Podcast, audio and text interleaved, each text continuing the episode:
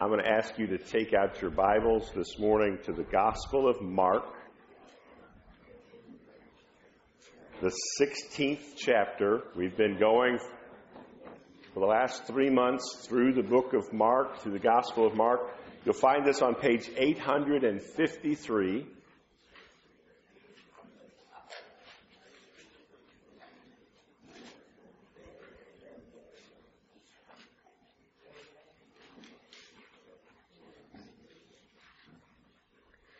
you follow along as I begin reading in verse 1, Mark chapter 16. Mark records for us that when the Sabbath was passed, Mary Magdalene, Mary the mother of James, and Salome brought spices so that they might go and anoint Jesus' body. Very early on the first day of the week, when the sun had risen, they went to the tomb. And they were saying to one another, Who will roll away the stone for us from the entrance of the tomb? And looking up, they saw that the stone had already been rolled back. It was very large. They entered the tomb and they saw a young man sitting on the right side dressed in a white robe and they were alarmed. The angel said to them, Do not be alarmed. You seek Jesus of Nazareth who was crucified. He has risen. He is not here. See the place where they laid him. But go, tell the disciples and Peter that he is going before you to Galilee. There you will see him, just as he told you. And they went out and fled from the tomb, for trembling and astonishment had seized them. And they said nothing to anyone, for they were afraid. Now, when Jesus rose early on the first day of the week, he appeared first to Mary Magdalene, from whom he had cast out seven demons. She went and told those who had been with him as they mourned and as they wept. But when they heard that he was alive and had been seen by her, they did not believe it. After these things, Jesus appeared in another form to two of them as they were walking into the country. And they went back and told the rest. But again, they did not believe them. Afterwards, Jesus appeared to the eleven themselves as they were reclining at table, and he rebuked them for their unbelief and the hardness of heart, because they had not believed those who saw him after he had risen. And he said to them, Go into all the world and proclaim the gospel to the whole creation. Whoever believes and is baptized will be saved, but whoever does not believe will be condemned. This is the word of the Lord for us today. Blessed are those who hear it and obey it. We know this story. We're here every Easter, so we know about Jesus' resurrection. This is not shocking to us. So we're not going to go into great detail about the events of that day. We're going to talk in a few minutes about what it means. But let's since we're in the book of Mark, let's look at what Mark tells us about this event. Some interesting things that you might not have seen before. As the women are going to the tomb, they want to anoint the body of Jesus for burial. They've got the spices, they've got everything ready to go, and as they're walking to the tomb, somebody says, um, How are we going to get that stone out of the way? That's a great question. And that would have been a good question to ask, you know, before you left.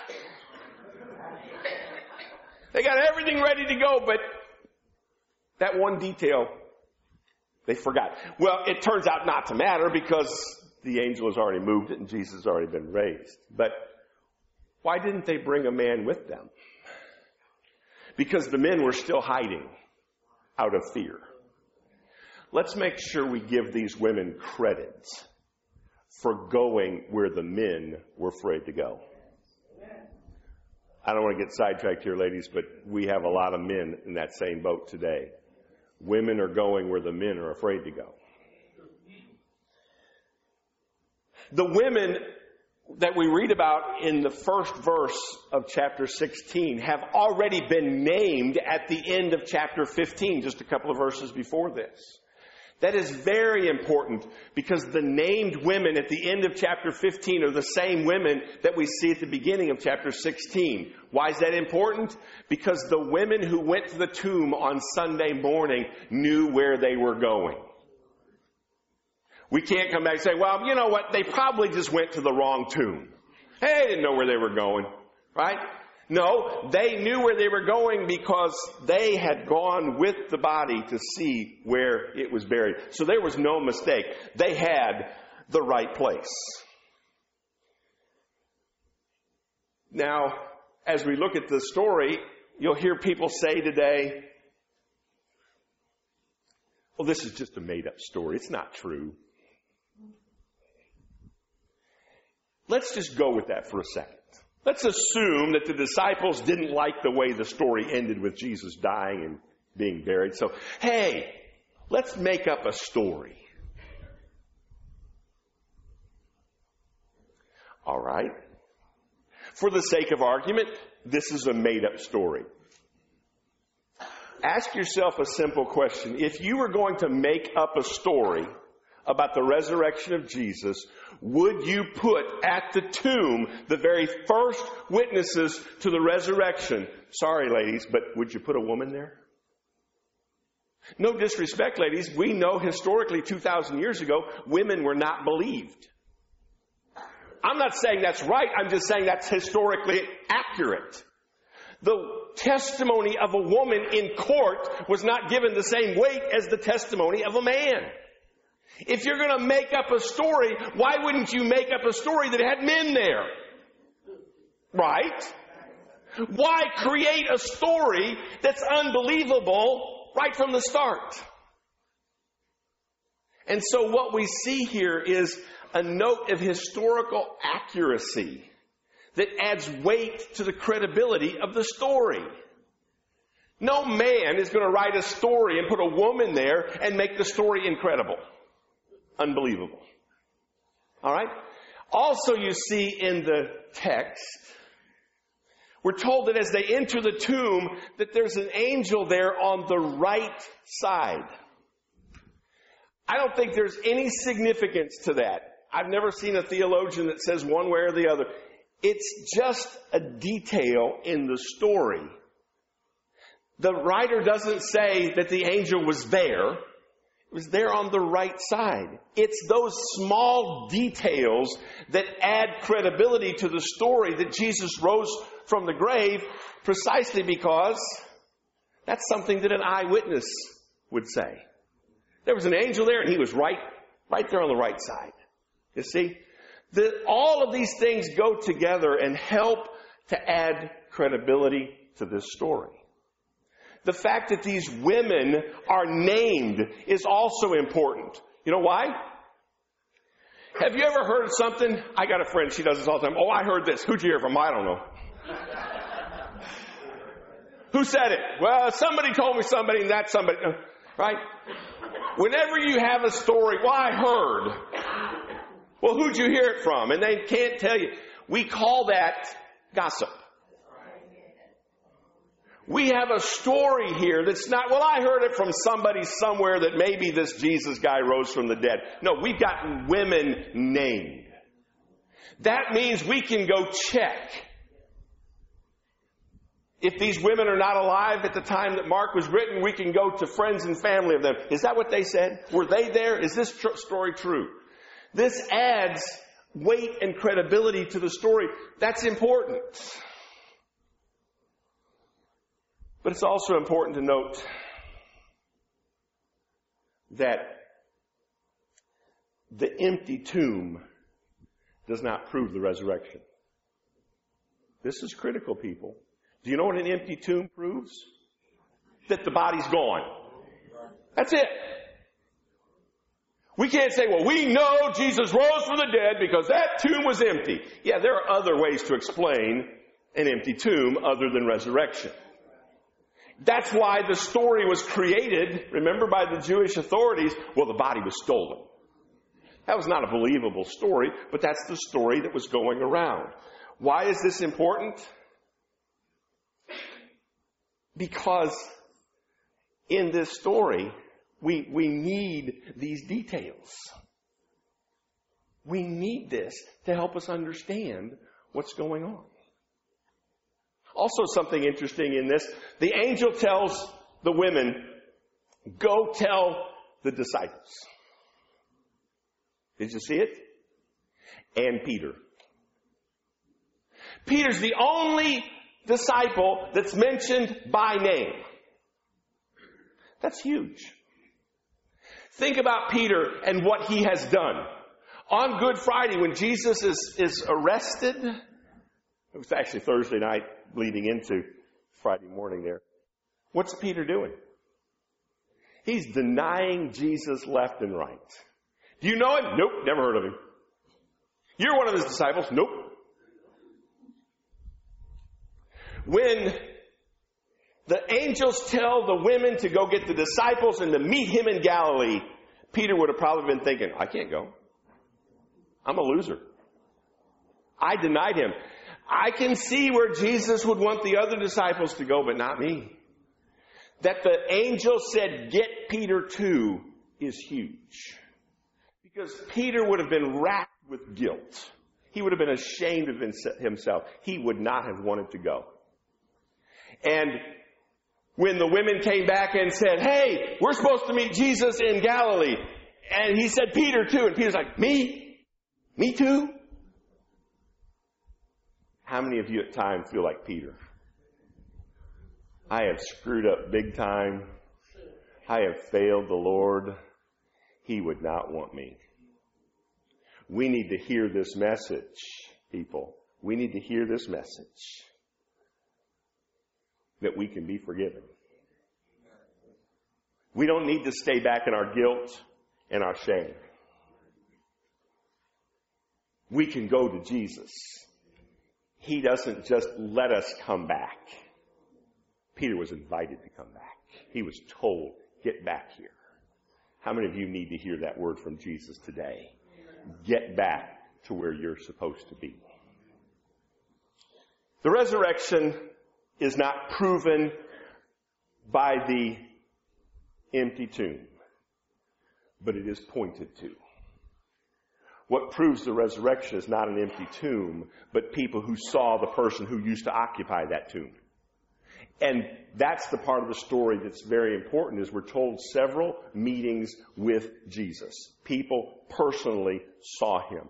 Paul says in 1 Corinthians that one of the appearances of Jesus was with a group of people where there was over 500 there. Okay? That tells us that this was not just some mass hysteria with the disciples. Yeah, maybe the nut job disciples were overcome with grief and they started seeing stuff that was not there. 500 people at one time? I don't think so. You see? What, why we believe in the resurrection today is because there are visible sightings of Jesus by credible people on numerous occasions. It's not a made up story, people. It's important. But now that we've looked at the story, what does it mean? So what? What a skeptic said many years ago. He says, Why do we care about a dead Jew coming back to life 2,000 years ago? Who cares? It's a great question. If we don't answer this question, all we have is this neat historical event, but it doesn't mean anything to us. What does it mean? What does it mean that Jesus came out of that tomb alive? It means we have several things. Number one, it means we have peace with God. Because of our sin, we have been separated from God. Something had to be done with that. A holy God cannot simply say, you know what, don't worry about it. If God just said, you know what, don't worry about your sin, let's just, let's just call it good. God would not be a righteous, holy God then if he just swept sin under the rug. And so Jesus' death on the cross pays for our sin so that we might have peace with God. That's important. We need that peace. But let me get off the notes for just a second, people. How many of us here today are struggling with having peace with God? Because we don't appreciate what God has done for us in Jesus Christ. Jesus did not die on the cross so we could still walk around without having a peaceful relationship with God. Jesus died that we might have peace. Number two, Jesus died that we might have eternal life. Eternal life with God. Jesus didn't die just so we would have peace. He died that we might have peace with God. He didn't die just so we would have eternal life. He died so we would have eternal life with God. Stick with me. If all that happened was Jesus died and our sins were forgiven and then we died and that was it, well, that didn't work out so well. We could die without, with, with complete forgiveness from God, but we would still be dead. We need resurrection. And because of Jesus, we can have eternal life with God. That's huge. That gives meaning to this life. We don't have to worry about death because death does not end the story. It only ends a chapter. This chapter. To open up a whole new chapter that's never going to end. We can have that because of Jesus Christ and His death on the cross. But I feel like one of those infomercials at night.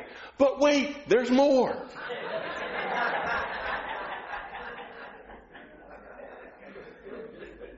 Not only can we have eternal life with God, not only can we have this forgiveness, this peace with God, we get a resurrection body. We often overlook this when we talk about eternal life. People, the older I get, the more I look forward to the resurrection body. I am tired of this old thing, aren't you? My odometer is about to flip over the warranty has run out. People ask me all the time, they ask me about cremation. They say, Pastor, what do you think about cremation? I said, I don't care. I don't want this body back. I told my kids, I said, don't spend a lot of money on a casket. Put me in a hefty bag and put me out by the curb. I don't want this body back we get a new body that will be made for eternity, that will not wear out. Amen. That's huge. Can you imagine going through all eternity with these bodies? Can you see Jim Bellinger walking around 100 million billion years from now with a walker? It's not a pretty sight. We get a resurrection body that will last forever, freed from all the pain but also freed from all the lusts and the passions that keep pulling us in the wrong direction. Amen? Won't that be great? Fourth, we also get joy. I get so irritated with Christians. My dad used to say they look like they've been baptized in vinegar. People, we should always have a smile on our face even when we're going through times of grief. I love doing Christian funerals. You go to the funeral home and people are laughing. Why? I know where that guy's going to be. He's in heaven. We have joy now because of Christ. Two significant anniversaries happened in my life this past week. First, on Tuesday, I celebrated my 40th birthday as a Christian. I committed my life to Christ 40 years ago on Tuesday. And I have joy in my heart today because of the relationship I have with Christ through faith. Many of you know I'm going to get married this summer. And as much joy as I have in my life because of Tricia today, that pales in comparison to the joy I have because of Jesus Christ. Second, on Friday, I began my 28th year of ministry here. 27 years I've been here. Here's my prayer, guys. Here's my hope that after 27 years, I'll finally figure out what I'm doing. You think? Maybe I'm getting a little bit closer to knowing.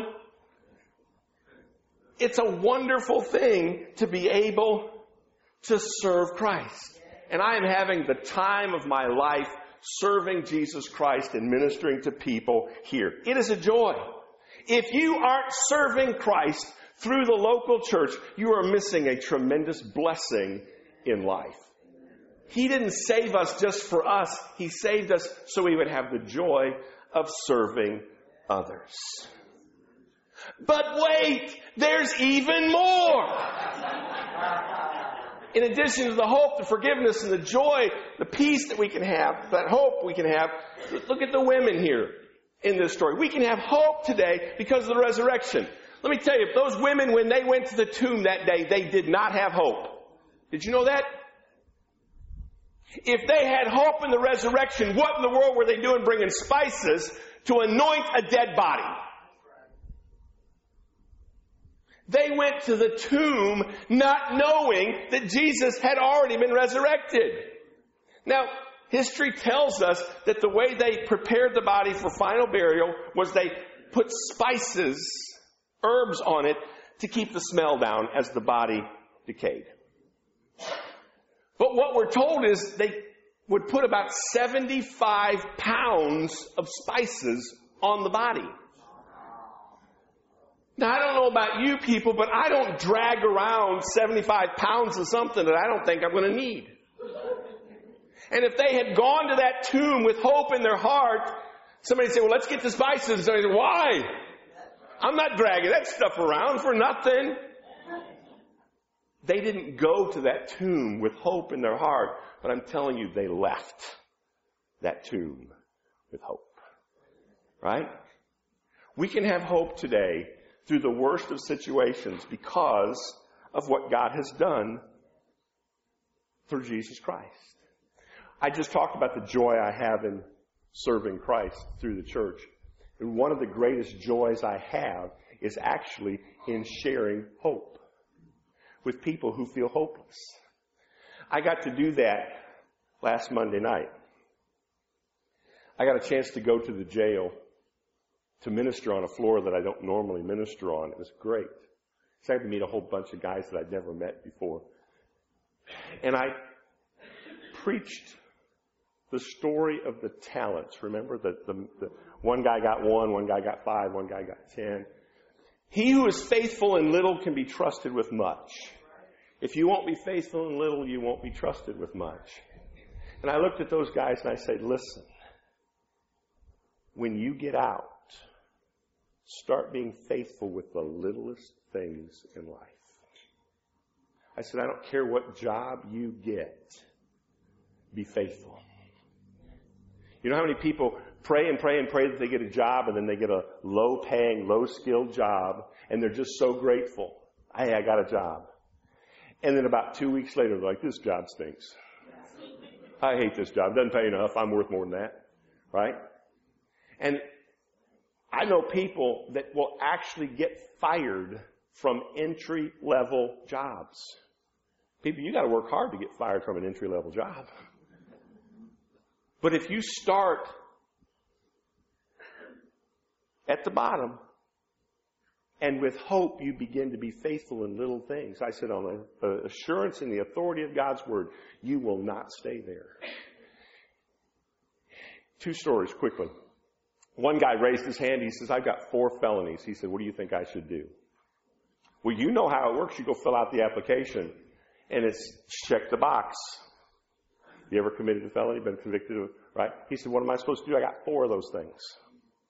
I said, You take whatever job you can get, and you start working hard.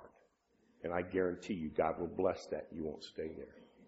Second, I want you to pray for a man. His name is Eric. It broke my heart. I walked in and, and we sit down and start talking about hope and things. And he said, pray for me. He said, my wife just gave birth two weeks ago. And he said, I have yet to see my daughter. It broke my heart. And then he said, because she's in jail too. People, that's the world that we live in. Here's a little baby girl that's born and both of her parents are in jail when she's born.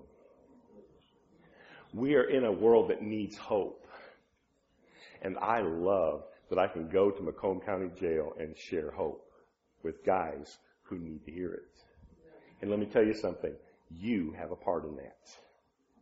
Because of you supporting this church, it allows me to go and share hope with men who need to hear it. Thank you for that opportunity. We've seen what happened We've seen what it means, all the things that we can have hope, peace, a relationship with God, a new body, eternal life, all that we get in Jesus Christ. The history of this story is important. It's interesting. But it's more important for us to look at the theology behind this. What does it mean? Well, in this story about the resurrection, I think that there are two verses that are critical for us to understand if we're going to understand what resurrection means. So stick with me. Grab your Bibles. I want you to look up two verses this morning. Two different ones, two different places. The first one is in 1 Corinthians chapter 15. It's on page 961.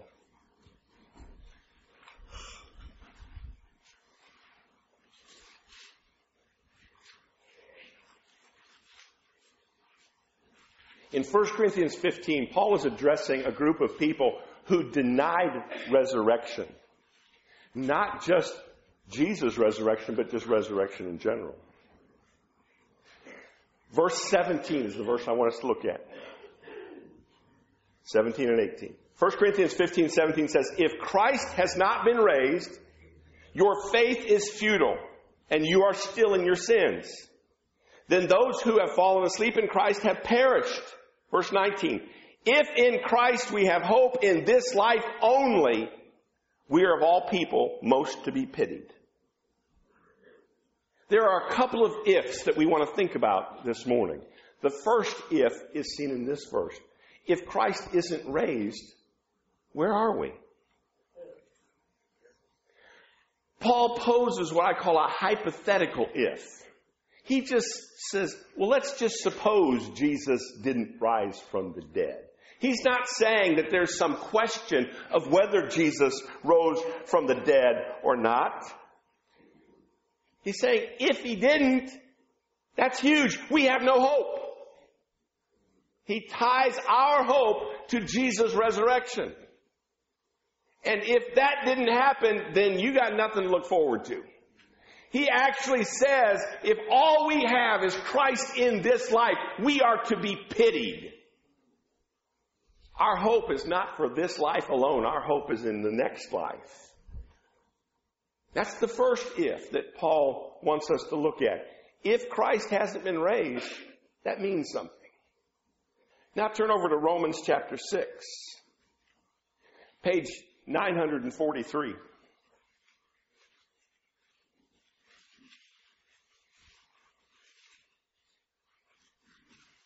Romans 6, verse 8.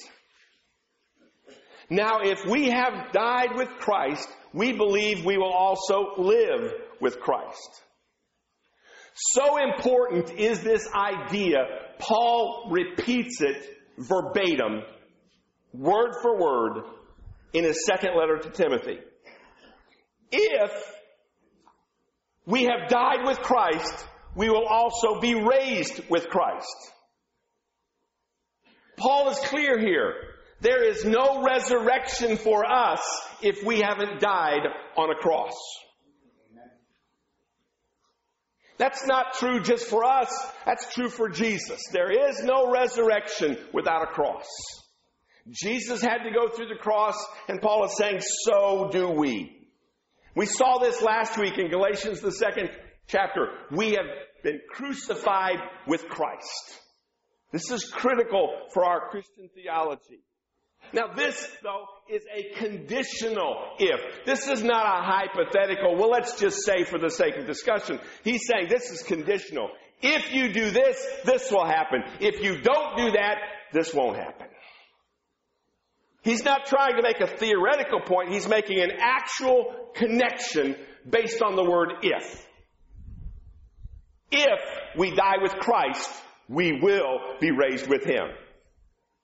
But if we don't die with Christ, we won't be raised with Him. In this resurrection story, in all of the Gospels, we're told again and again that the people at that time had trouble believing it. They doubted. Remember doubting Thomas? Well, he gets a lot of focus, but he wasn't the only one who doubted it. Peter and John, when the women came and said, He's raised, they're like, No way. And they ran to the tomb to check it out. Why? Because a woman said it. If a man had come back, maybe they'd believe it, but a woman came back and said, We got to check this out for ourselves. They didn't believe it. Today, too many people have shortened the gospel down to simply mean believe in Jesus. All you got to do is believe in Jesus and you're saved.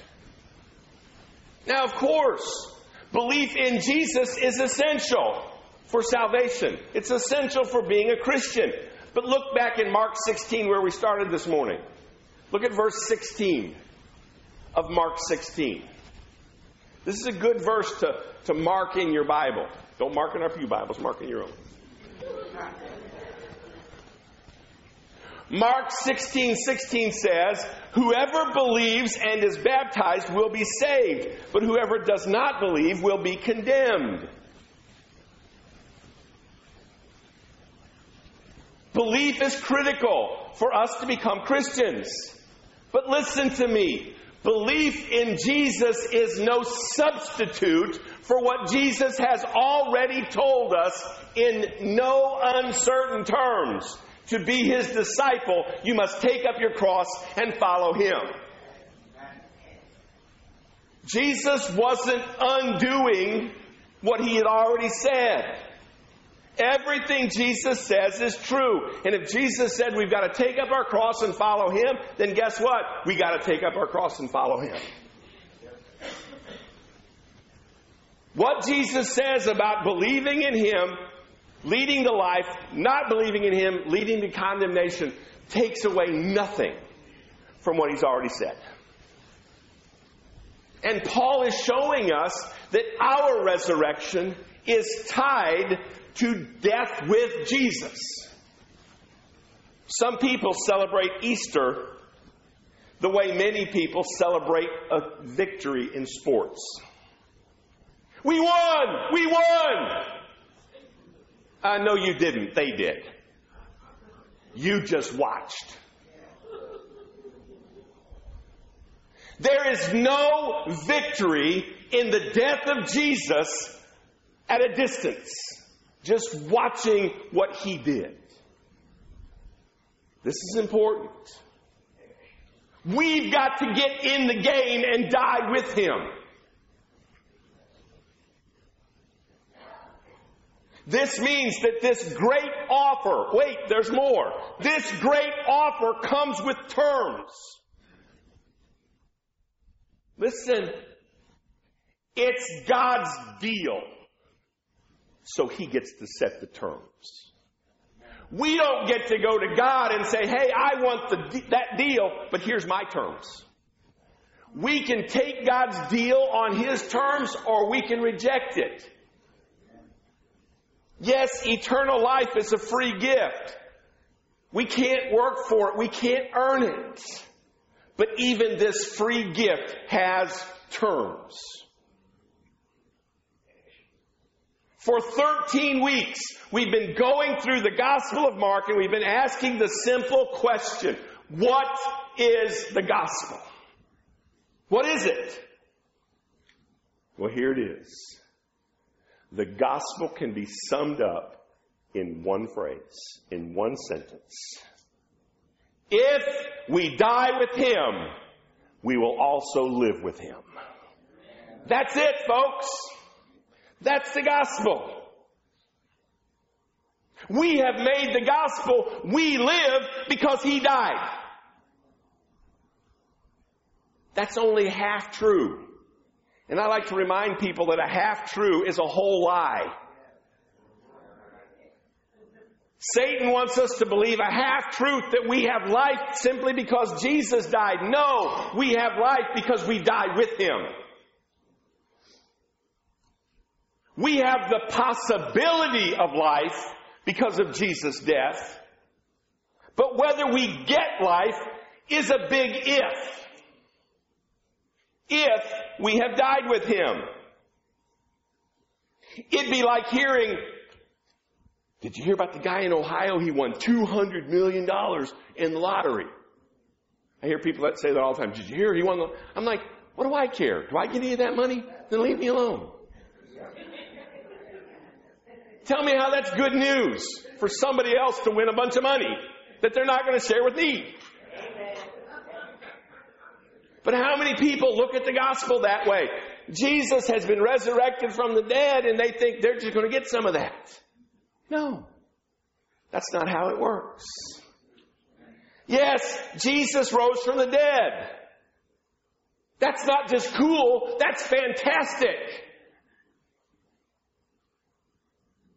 But it doesn't mean anything to those who are actively following Christ as Lord. Because Jesus' death is not applied indiscriminately to every person everywhere, regardless of how they live. His death isn't even applied to the lives of people who think they're living good lives. Jesus' death only applies to people who've taken up their crosses and follow him. And people, it's that if that fuels our evangelism, our desire to tell others about Christ. So that we can plead with others as Paul did, be reconciled, be made right with God. Why? Because they need it. Just like we did. You see, we act like heaven is automatic. Everybody, as long as you're not a mass murderer, you're going to heaven. But the gospel is exclusive. Yes, the good news is for everyone, but not every person knows about it or accepts it. Which is why we preach and preach and preach and share and share and share because they need that message. And we don't go and say we're Christians because we're good. We say we're Christians because we've committed our lives to Christ. Eternity is at stake. And we act like it's no big deal. No, this resurrection is huge. It's important. It's great. And great news demands to be shared, doesn't it? The women were told by the angel, go tell the disciples. The disciples were then told, go tell everybody. We've been told, go share this word. People in your life need it. You know they do. We are to share this great news with them and tell them they can have, not they do have, they can have eternal life if they accept it on God's terms, if they die with Christ. That's why we share passionately, we share earnestly, because we don't want them to die and go to hell.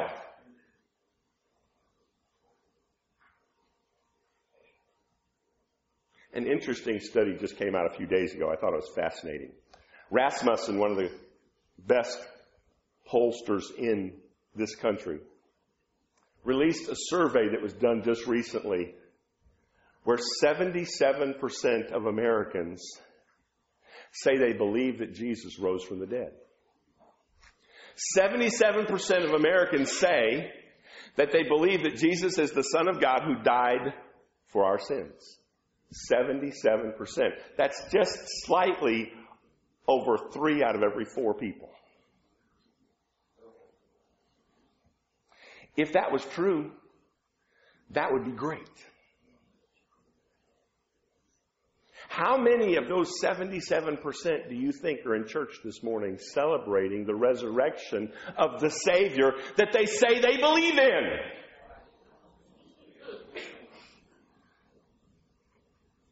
right? Second, do we believe for one fraction of a moment that 77% of Americans are born again Christians who are following Christ? No, we don't. Of course not. Because there's a big difference between somebody saying, I believe that Jesus rose from the dead, and somebody who's taking up his cross and is following Christ daily. Big difference. There's a weird phenomenon today. It's totally strange. Billions of people on this planet, billions with a B, will celebrate Christmas. when they don't follow the Savior that they're celebrating His birth. Hundreds of millions of people celebrate Easter. Easter break is this huge deal. People look forward. I'm looking forward to Easter break. They'll gladly take an Easter break and go on vacation. But they won't follow the one who rose from the dead, which made Easter possible as if celebrating the birth of Jesus, as if celebrating the resurrection of Jesus somehow makes us a Christian. Today, we're celebrating Easter. We are. It's great. This is great news. Maybe. No, no, not maybe Jesus rose from the dead. We believe that's true. The question is, is this really good news for you? Will you be raised from the dead when you die? Will I be raised from the dead when I die? Well, that's a different question, isn't it? Because our resurrection is not automatically tied to His resurrection. Our resurrection is conditioned on an if. The if we have died with Christ. And if we are living for ourselves, if our lives are primarily focused on what we want, doing what we want, where we want, how we want, then we have not died with Christ. And we will miss out on that resurrected life. Not because God doesn't love us, but because we chose to pass up on the offer that God made. So which are you? Are you just a believer in Jesus? Or are you somebody that's dying with Christ? Because if we don't die with Christ, we will not be raised with Christ. And if this resurrection stuff is really true, then it is the most significant thing that has happened in human history.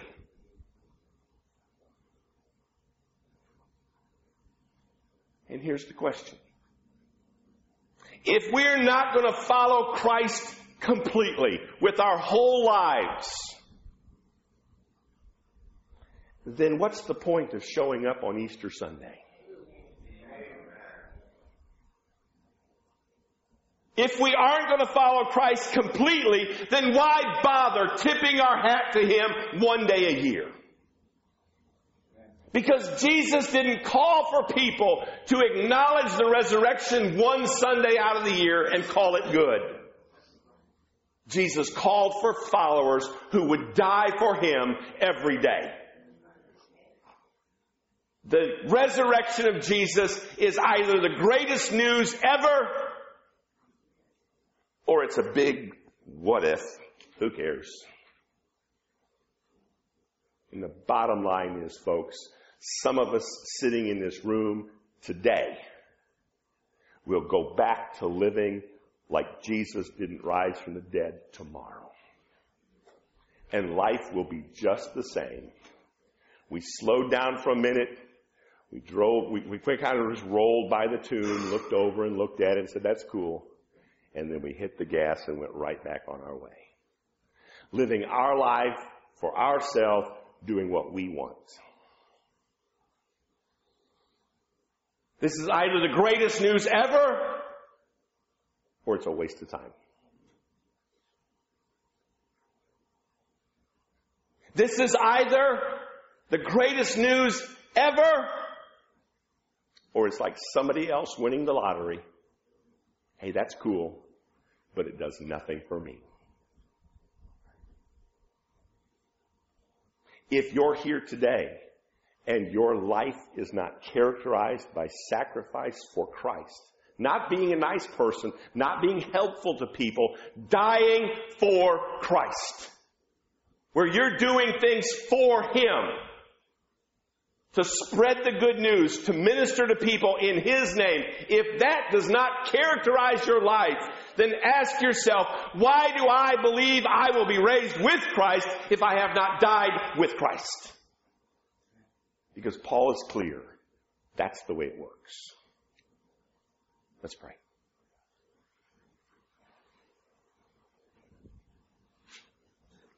I want you to take a moment and just look at your life. Not what you think, not what you hope. Just take a good, cold, hard look at your life. How have you been living for Christ? How have you been dying for Him? Yeah, yeah, yeah, I get it. You come to church. Wonderful. Jesus didn't die on the cross and call for us to be great church attenders. He called us for, to take up our cross and to die for Him. And we die for Him, not by physically dying, but by living a life for Him and not for ourselves. Look at your life.